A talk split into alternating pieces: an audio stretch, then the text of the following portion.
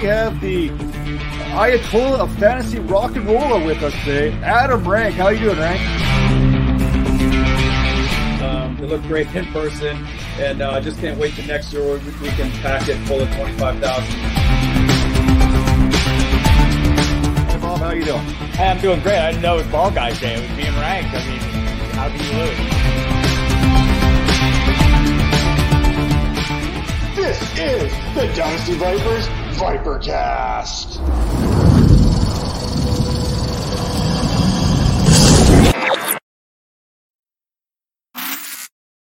Hello and welcome to Shark Week. I mean, the Dynasty Vipers Vipercast presented by the Fantasy Points Media Group. Hey, as always, I am joined by Major and Tara, but on today's show, we have one of the biggest nerds in all of fantasy football. We have the one and only Garrett Price. How you doing, Garrett? Man. I even I even get applause, man. See, usually usually on my show they boo me, so uh we so got some there for that. you too if you need it. yeah, don't worry about that. Trust me, I've heard that. You know, it, it, comes out at least four, five, six times a show whenever I'm on. So I I, I, I mean, feel more at home now. We're good to go. Hey, we're all about making people feel comfortable here, aren't we, Major? Yeah. I don't know where you where where, where we're going with that, but I'm always uncomfortable. like now. and that is what I strive for each and every week. So Tara, kind of we all I think everyone here has kind of wrapped up their SFB drafts right now. I think a lot major. I think you were one. Mine just ended like five minutes up. ago. Mine just wrapped up. So I'm going to go around here real quick before we get into the show. There, Major, how do you feel about your team now that it's officially wrapped up? I mean, it can't be any worse than last year's Trevor Lawrence and whoever else you had a quarterback, is it? Yeah, Trevor and Wentz. So this year I have uh who do I have? I don't know. My I really didn't last year I had like charts and diaphragm. I, it looked like I was in the Matrix. I had all this stuff, or like Minority Report. I was pulling stuff out the air. This year, I just kind of just have fun and went with it, and you know, uh, eh, we'll see. I don't know. I don't know what my team looks like right now. I haven't even really looked at the final product. Um, maybe go to uh Tara and then come back. Well, I'm going to Tara, but I'm not coming back. So, Tara, how, how you feeling about your team? Um, yeah, I'm feeling good about my team. I kind of, you know, unlike Major, who should know since his draft literally ended, mine ended like well over a week ago. So I got to refresh my memory a little bit. But um, but yeah, I like my team. I went with a couple of um kind of mid-round high upside guys who, if they pay off, like Terry McLaurin, Rashod Bateman, if they pay off at the position, I can have a big advantage with those as my wide receiver two, wide receiver three guys. So I was trying to go with a nice the team that has some stability. I'm not going off the rails, but also has enough upside to where if I get into the playoffs, I can be a little bit different to be able to push myself to a victory. So I'm feeling good about it. Yeah, I'm feeling you there because we basically wrapped up our draft the day before it actually started. I mean, we did ours over on the SiriusXM there with the Metropolitan Division, and it was okay. Here we go, 30 second clock, go, and we got the whole draft done in one sitting there. So I haven't looked at my roster since we did that, and I already know I always have a feeling when I like my teams after drafts, typically they turn out to be not very good. And if I absolutely hate my team, chances are they're going to do pretty good. Now, Garrett, how about your team? Who, who, are you kind of feeling right now? Yeah, I was uh, I was pretty happy with how things turned out. I, I somehow managed to get uh, Mahomes and uh, Aaron Rodgers uh, in the first two rounds. So uh, feel pretty good about how the uh, the quarterback position played out. Got some upside running backs like Barkley and ETN. Uh, the receiver room is pretty solid. CeeDee Lamb, DJ Moore, Drake London. So I like I, I like how things turned out. I feel pretty good about the squad. So that's interesting there. The last one you brought up, Drake London. Yeah. So we're going to probably talk about him in just a second here, or we can go right to him because when we're looking at these drafts, I know SFB, it's a redraft league, it's not a dynasty startup, but if we're looking at Superflex dynasty startup leagues, that's kind of where we're going with on the show here today. Who are some of your do not draft players right now? Yeah, it's funny. I did a, a video recently on it, and and you know, you obviously you picked up on it. Drake London was one of the the guys on my do not draft list, and typically in a dynasty league, I'm all about taking rookies. Like I I love taking rookies. Uh, I spend way too much time scouting all of these players. Uh, I, I, do devy leagues as well, so I, I, like fall in love with these players like years before, and you know I'm all about it typically. But that being said, Sleeper's ADP of Drake London right now is wide receiver 13. So, like, the expectation of Drake London is he is a wide receiver one. And to be able to produce a wide receiver one season as more than likely the second option, because we know Kyle Pitts is probably going to be the main option, with a quarterback like Marcus Mariota, I feel like there's probably some disappointment set up there. And although typically you don't get second year wide receivers cheaper, I think you might actually be able to get him cheaper next year if he doesn't put up 12 to 1300 yards and you know six to eight to ten touchdowns. Like if he doesn't have a really good rookie season chances are we're going to see that price tag maybe a hair cheaper next year uh, than, than we are this year. So uh, just the wide receiver 13 is just uh, just too expensive for me at this point so i'm just not really willing to take him uh, in, in in those dynasty startups that Drake London situation is very interesting because they got themselves a youngish quarterback there in Desmond Ridder, but the Falcons could play themselves into the Bryce Young, CJ Stroud conversation come sure. next year. So you could be entering next year with Drake London, with Ritter, or you could possibly tying him with Strode and uh, Bryce Young there, which would be great for Dynasty, but except we just don't know what's going to happen there. Kind of like these two next running backs on your list. So give me two running backs here that you are not drafting at their current ADPs. Yeah, Najee Harris uh, for for dynasty leagues. Uh, I, I'm not currently able to take him because in super flex leagues, I'm I really want to get those quarterbacks. I mean, the it's it's a tough thing to acquire after your draft. If you try to trade for a quarterback that's anywhere sniffing the top 15, all of a sudden you're talking about like multiple firsts and you know giving up players you really like. It's just it's really hard to acquire them after the draft. And as much as I like Najee Harris and I think he's a fine football player, there nothing really helped him this offseason. Uh, they did nothing to address that offensive line, which was one of the biggest contention points for that team last year. They Ben Roethlisberger, who had the quickest release uh, out of any quarterback last year, he got rid of the ball quicker than anybody else. Also targeted the running back more than anybody else last year. Is now gone. They have a youngster in Kenny Pickett who is probably more likely to to look to throw it downfield to guys like Chase Claypool and Diontae Johnson.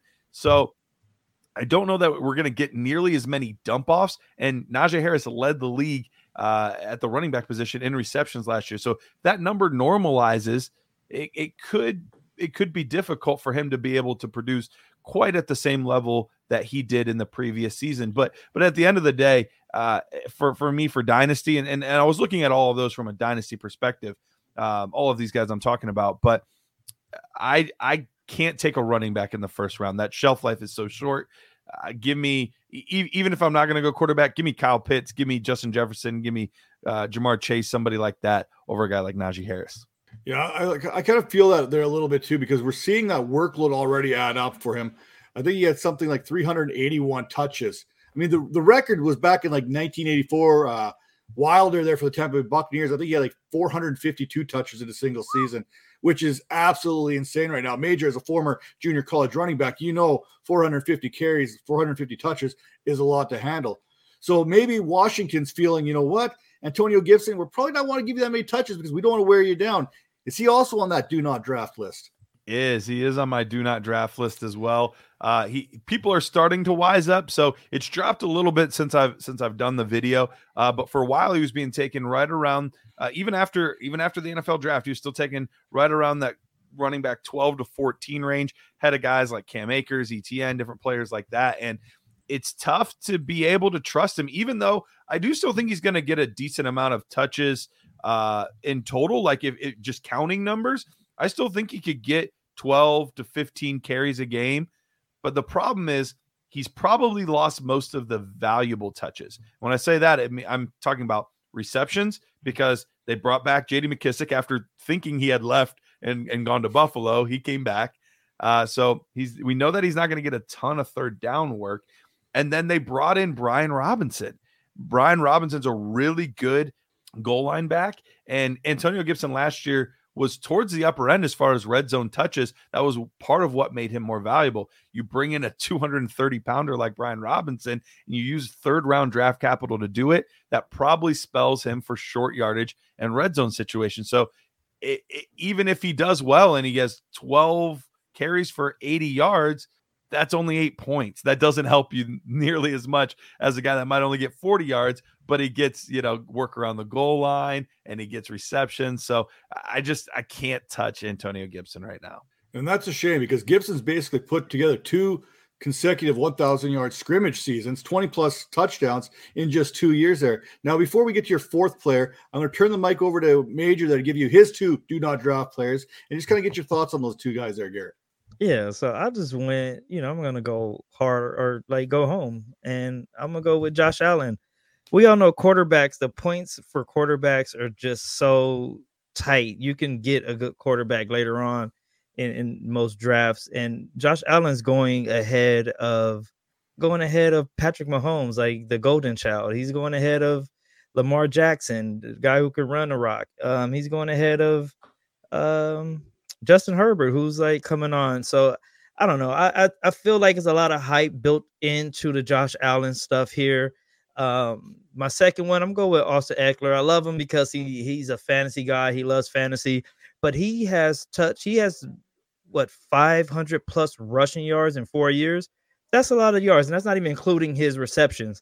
Um, so he's touched the ball a lot, and I love his running style. He's a hard runner sometimes I think he's too hard of a runner. He doesn't have any finesse. He doesn't make you miss at all. He's running right into you. So he has a lot of poundage going on on that body.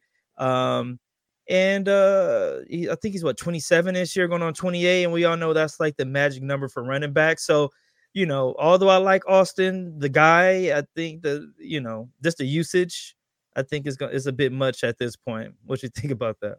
Yeah, uh, for, as far as I go, I, am with you on Austin Ekeler. Uh, we saw eh, really odd usage. I shouldn't say odd because they had some injuries and stuff uh, in the backfield last year, but uh, he had one of the highest uh, touchdown totals that we've ever seen out of him. And touchdowns can be really fluky, especially when they brought in a player like Isaiah Spiller. that somebody that they they've been trying to find that guy ever since Melvin Gordon's been gone to spell him uh, in situations. They tried with Justin Jackson, tried with Larry Rountree, they tried with uh oh, they had another guy. They, they've had like three or four Jackson, Justin Jackson. Josh, Joshua Kelley. Yeah, Kelley was the other one. Yeah. Oh, yeah. So they've had like three or four of these third, fourth, fifth round guys that they've tried to like plug in. Hasn't worked yet. The most talented of the bunch so far is definitely Isaiah Spiller. I think we're going to see him be used in those situations. And if he's not rushing for 12 touchdowns like he did last year, that takes him from being, you know, a top three RB, maybe back into that RB eight, nine, 10 range. And a guy that's you, you mentioned it, 27 years old, we're not expecting that to improve. We're only expecting him to be a decreasing asset. So totally get you there. Josh Allen, I'm on the fence with. Uh, I get it. He's the number one over. I mean, I'm literally in a startup right now. He went number one overall. Uh, so there's really nowhere for him to go but down. Uh, you know, the it's it's it's because he's the best right now. He had you know two quarterback one seasons in a row, but uh, but I'm with you. If if it's me, I personally do like taking Mahomes and Herbert over him. Uh, but I can understand both sides of the coin. So I'm 100% with you on Ekeler. I'm like on the fence with Allen. Yeah, I can see. I see. I think Tara is disagreeing with you on Ekeler. I can kind of oh, see the really? wheels turning. Of yeah, this may be a shocker. Me. Oh, whoa! Again. so I, I feel I that I owe Tara a rebuttal argue. on the Ekeler. you re- you really want to make me argue? I was going to leave it alone. you were not going to. I was. Really? I was. I promise. I was going to leave it alone. Um, the thing about Austin Ekeler is the only thing that was actually off pace for something that he hasn't already done before or something that he was on pace to do in a previous season was just the rushing touchdowns. Everything else actually lines up to what he has performed before or been on pace for before.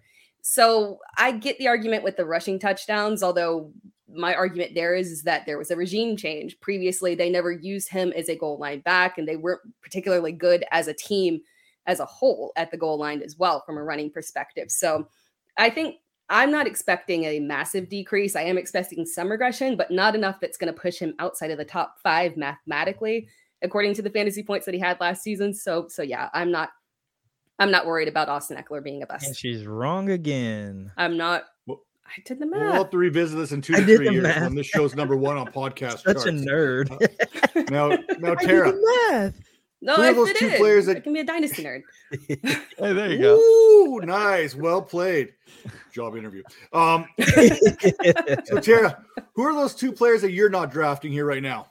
Uh, so the first one for me is CMC. I don't think this one is um much of a surprise here for me from a dynasty perspective. I can get behind it from a redraft perspective. I'm not going to do it, but I can get behind why people want to do it because of the upside there. But from a dynasty perspective, I just have I have zero faith that even if it he is able to get through it for this season, I don't think it's going to happen again. And if you're drafting him in a startup at the position that he's in right now in terms of his ADP, my worry is is that what happens with your first round draft pick and you're sitting there and he actually doesn't you know make it through half the season at least again and the trade value is just going to decrease so much i mean you've just lost right off the bat there so i'm i'm staying away from christian mccaffrey especially in dynasty and then the other one is uh it's george kittle and i'm a little bit surprised on how close his adp is to travis kelce because um, because I agree with the arguments for Travis Kelce. And George Kittle has fallen right there behind him. And I know that there's an age difference, but there's also a playing style difference. There's a history in terms of how much of the season he makes it through, injury history and whatnot, wear and tear on his body. And he's also got an unknown situation where Travis Kelce, he is in a known situation with his quarterback, Patrick Mahomes. We know they're tied together. We don't know exactly what the outcome is going to be between George Kittle and Trey Lance. We don't know how much pass volume is going to be pushing through that offense. We don't know how much is going to be going specifically towards Kittle versus Deebo Samuel. If Brandon Aiyuk can pull through, he had a strong finish towards the end of the season. So there's just a lot of unknowns for me in terms of taking George Kittle that high for a startup. I like how you mentioned George Kittle. So before I turn the mic over to Garrett here, actually, I'm going to turn it over right away. Garrett, I'm going to ask you your opinion on George Kittle versus Travis Kelce as do not draft players. Yeah, I, I I'm probably not drafting either one. Uh, Travis Kelce was on my do not draft list. Currently, Superflex startups, uh, right around the turn of the, the the second and third round there, and and it's not because Travis Kelce isn't fantastic. I mean, he was RB one or RB one, tight end one, literally tight end one overall for five straight seasons. This year, he was finally dethroned uh, by Mark Andrews, who was the tight end one overall. Uh, but part of it, part of it is, is he's he's now in his age 33 season uh, and what he's already done is unprecedented so i mean it's, it's definitely possible that he could continue but but for how long and when you're using a second or third round startup pick you want a player that you're going to be able to have for more than two at max maybe three seasons but i mean we're looking at him at age 36 there. I don't know that he's still going to be able to produce as a top three tight end at age 36 it would be completely unheard of. So uh, when we're looking at that type of draft capital, I would much rather pivot to another position, uh, or even even if we're going to stick at the same position, I would rather wait a round or two, take take somebody uh, that that has upside, maybe not as safe as as Travis Kelce is, that has upside, but can do it for so much longer. If you really want the production now, trade up a half a round or so and take Mark Andrews uh, if you're wanting that production right now. I just can't get behind taking some a player that's that old, that late, and and going back to George Kittle. I, I can understand the argument. We've seen a lot of injuries over and over and over, and part of it's due to his play style. I mean, George Kittle is a physical freak, and I love watching him play. Uh, but that does lend itself to getting a little bit banged up here and there, and and one of the best abilities is availability, and he just hasn't had that over the years. And so, uh, while while I'm not as far off of him as I am Kelce, I'm I'm more than fine skipping him, going and taking some upside players that I think might give me a little bit more longevity and a little bit more health. Well, before we head into the commercial break, uh, two more players that I got on my list. One actually pains me. I know Major's going to totally disagree with this one right off the get go. So I want to get you, Garrett, kind of see if you can see my side of it all here. Cam Akers right now, RB 14 for Dynasty startups, overall player 39. You're likely investing a third round draft pick in a player that we do not know what he's going to be like when he comes back. Prior to that Achilles rupture, he was averaging four yards per carry. When he came back, 2.2 yards per carry. Could he get back up to four? Absolutely, he could. But we don't know. We don't have anything in stone about how a player is going to recover from an Achilles injury. So for me, I'm out at that current ADP.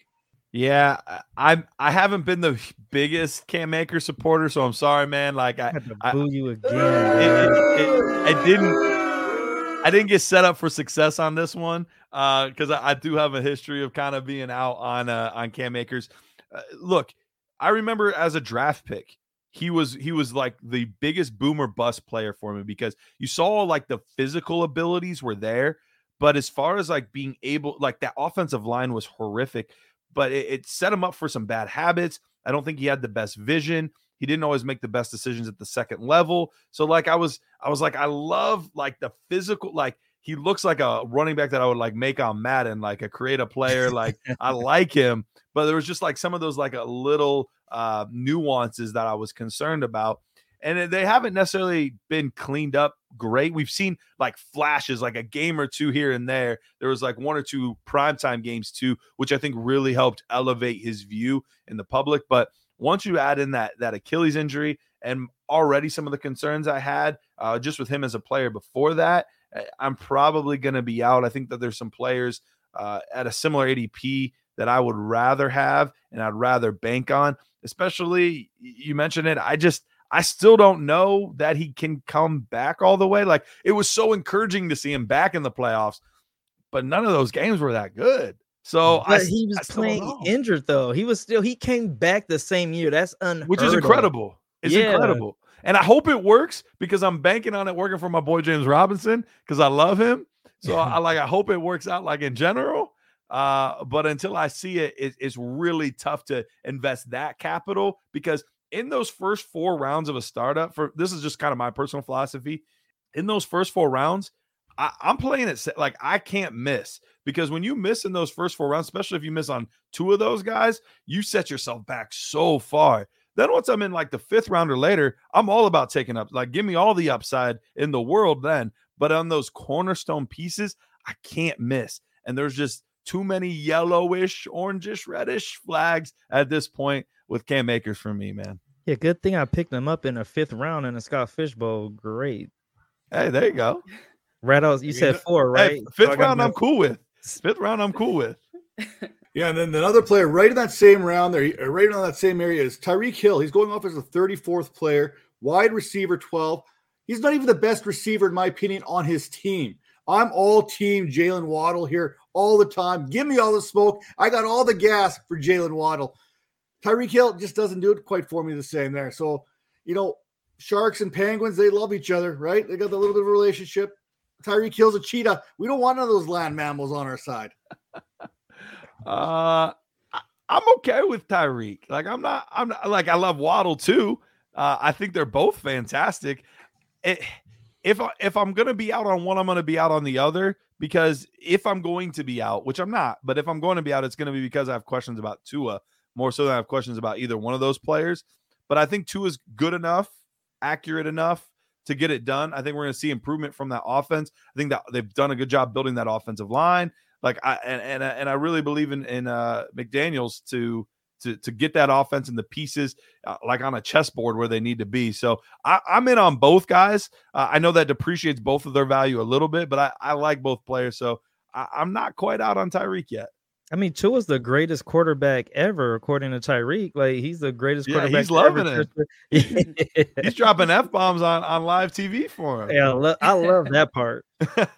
I mean, he, he's not wrong. I mean, Tua is an accurate quarterback, and on this show, this is a team Tua type show here. So, I mean, we, we all got Tua uh, really high in our rankings here. I We like all it. believe in Tua and his ability. So, I mean, can't argue the numbers. The numbers are the numbers. It's, Hey, it's, we it's good about to be accurate rates. when you're. I'm sorry. Go ahead. Well, we talk about completion, completion rate, completion percentages, and two Tua's right up there with the best in the league. So, give him another weapon. I mean, this offense, he doesn't have to throw 40 yard bombs to score touchdowns. He can du- dump them off four yards and watch them go. I'm like, it's great. It's easy to be accurate when you're throwing like check downs and quick slants, you know. So, you know, I'll give that to him. It's true. Well, before we head off to the next part of the show here, I just want to kind of give a shout out here to Garrett here at dynastynerds.com. I just let the Great people know what you guys got going on there as we head into the. I mean, we're in training camp right now. That means the Yeah. season is just right there. And I know you guys over at Dynasty Nerds have all kinds of fantastic tools to help fantasy managers gain that little bit of an edge. Yeah, yeah, we're we're always cooking, we're always working. Uh, we're actually getting close to the release of uh, our, our GM 2.0, which is going to clean up some features, add some new features, um, some new tools. So we're really excited about that. Uh, but yeah, we we've got all kinds of stuff uh, over on the website. Anything from our film room. So if you're a guy that's like more of a film grinder, you want to get your eyes on the rookies and and break down their tape. That's that's what I enjoy doing personally. Uh, so so we've got you there. We cut up all the games uh, into you know five, six, seven minutes, so you just get their snaps from every single game that that we can get our hands on, and a lot of them are all 22, which is uh, especially for me with running backs to really be able to evaluate their vision and stuff. You got to have the all 22, or you just you just really can't tell. Like you just really can't tell without it. Uh, we we have the GM tool, so you can go in there, plug your teams in. If you're like a, a degenerate like me, and you got like 19 teams, you can go and plug your teams in and it'll tell you right away in a snapshot what teams in your league have good running backs, which ones have good receivers, who's good trade targets. We got the trade calculator there. All kind like I, I could spend way too long talking about all this, but go in, check it out. Uh, it, you, you, won't regret it. That's one of my go-to sites for real. I appreciate it, man. Yeah. Well, with that all being said, hey, we're going to move this conversation on to behind the grind here in just a second. We're going to have a little bit of football and faith brought up in the next segment. So you're not going to miss that. So stay tuned. We'll catch you a little bit later.